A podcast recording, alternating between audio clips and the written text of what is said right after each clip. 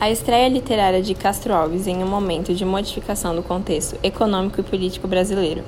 A cultura urbana, com debates democráticos, revolta pela manutenção influenciou.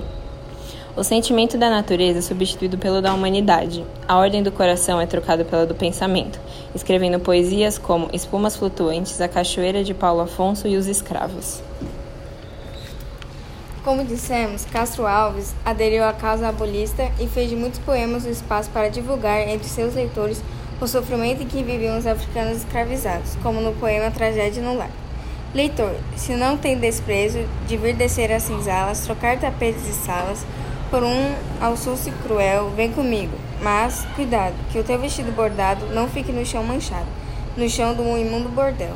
Não venhas tu que achas triste, às vezes a própria festa. Tu, grande, que nunca ouviste senão gemidos da orquestra, por que despertar tua alma em sedas adormecidas?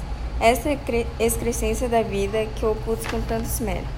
Não venham esses que negam a esmola ao leproso ao pobre, a luva branca do nobre.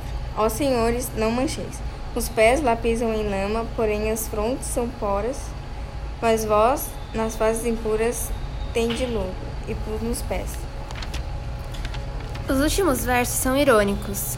Última, o, o confronta a pureza dos escravos à imundície dos senhores. A intenção do poeta fica clara que é mostrar na sociedade brasileira uma sujeira profunda que precisa ser lavada e a mãe da escravidão. No poema Navio Negreiro é bem tratado o sofrimento dos negros presos num navio. O lírico, representado por uma águia, descobre que o oceano paradisíaco escondia cenas macabras. Sua poesia abolicionista denuncia o país que impacta sua bandeira. Castro Alves, em suas poesias líricas, era marcado por uma sensualidade explícita. Seus poemas trocavam as virgens inacessíveis por mulheres reais, sedutoras. A mulher perde os traços de perfeição inatingível. Além do poema das mulheres, Castro Alves fazia poemas sobre os escravos. Seus poemas são uma mudança de, do tema do romantismo brasileiro. Esse poema representa o amadurecimento da nossa literatura. Sousa Andrade, a identidade americana. Sousa Andrade define uma identidade representativa de toda a América, usando elementos da natureza para exaltar a beleza do cenário americano e a força de seus habitantes.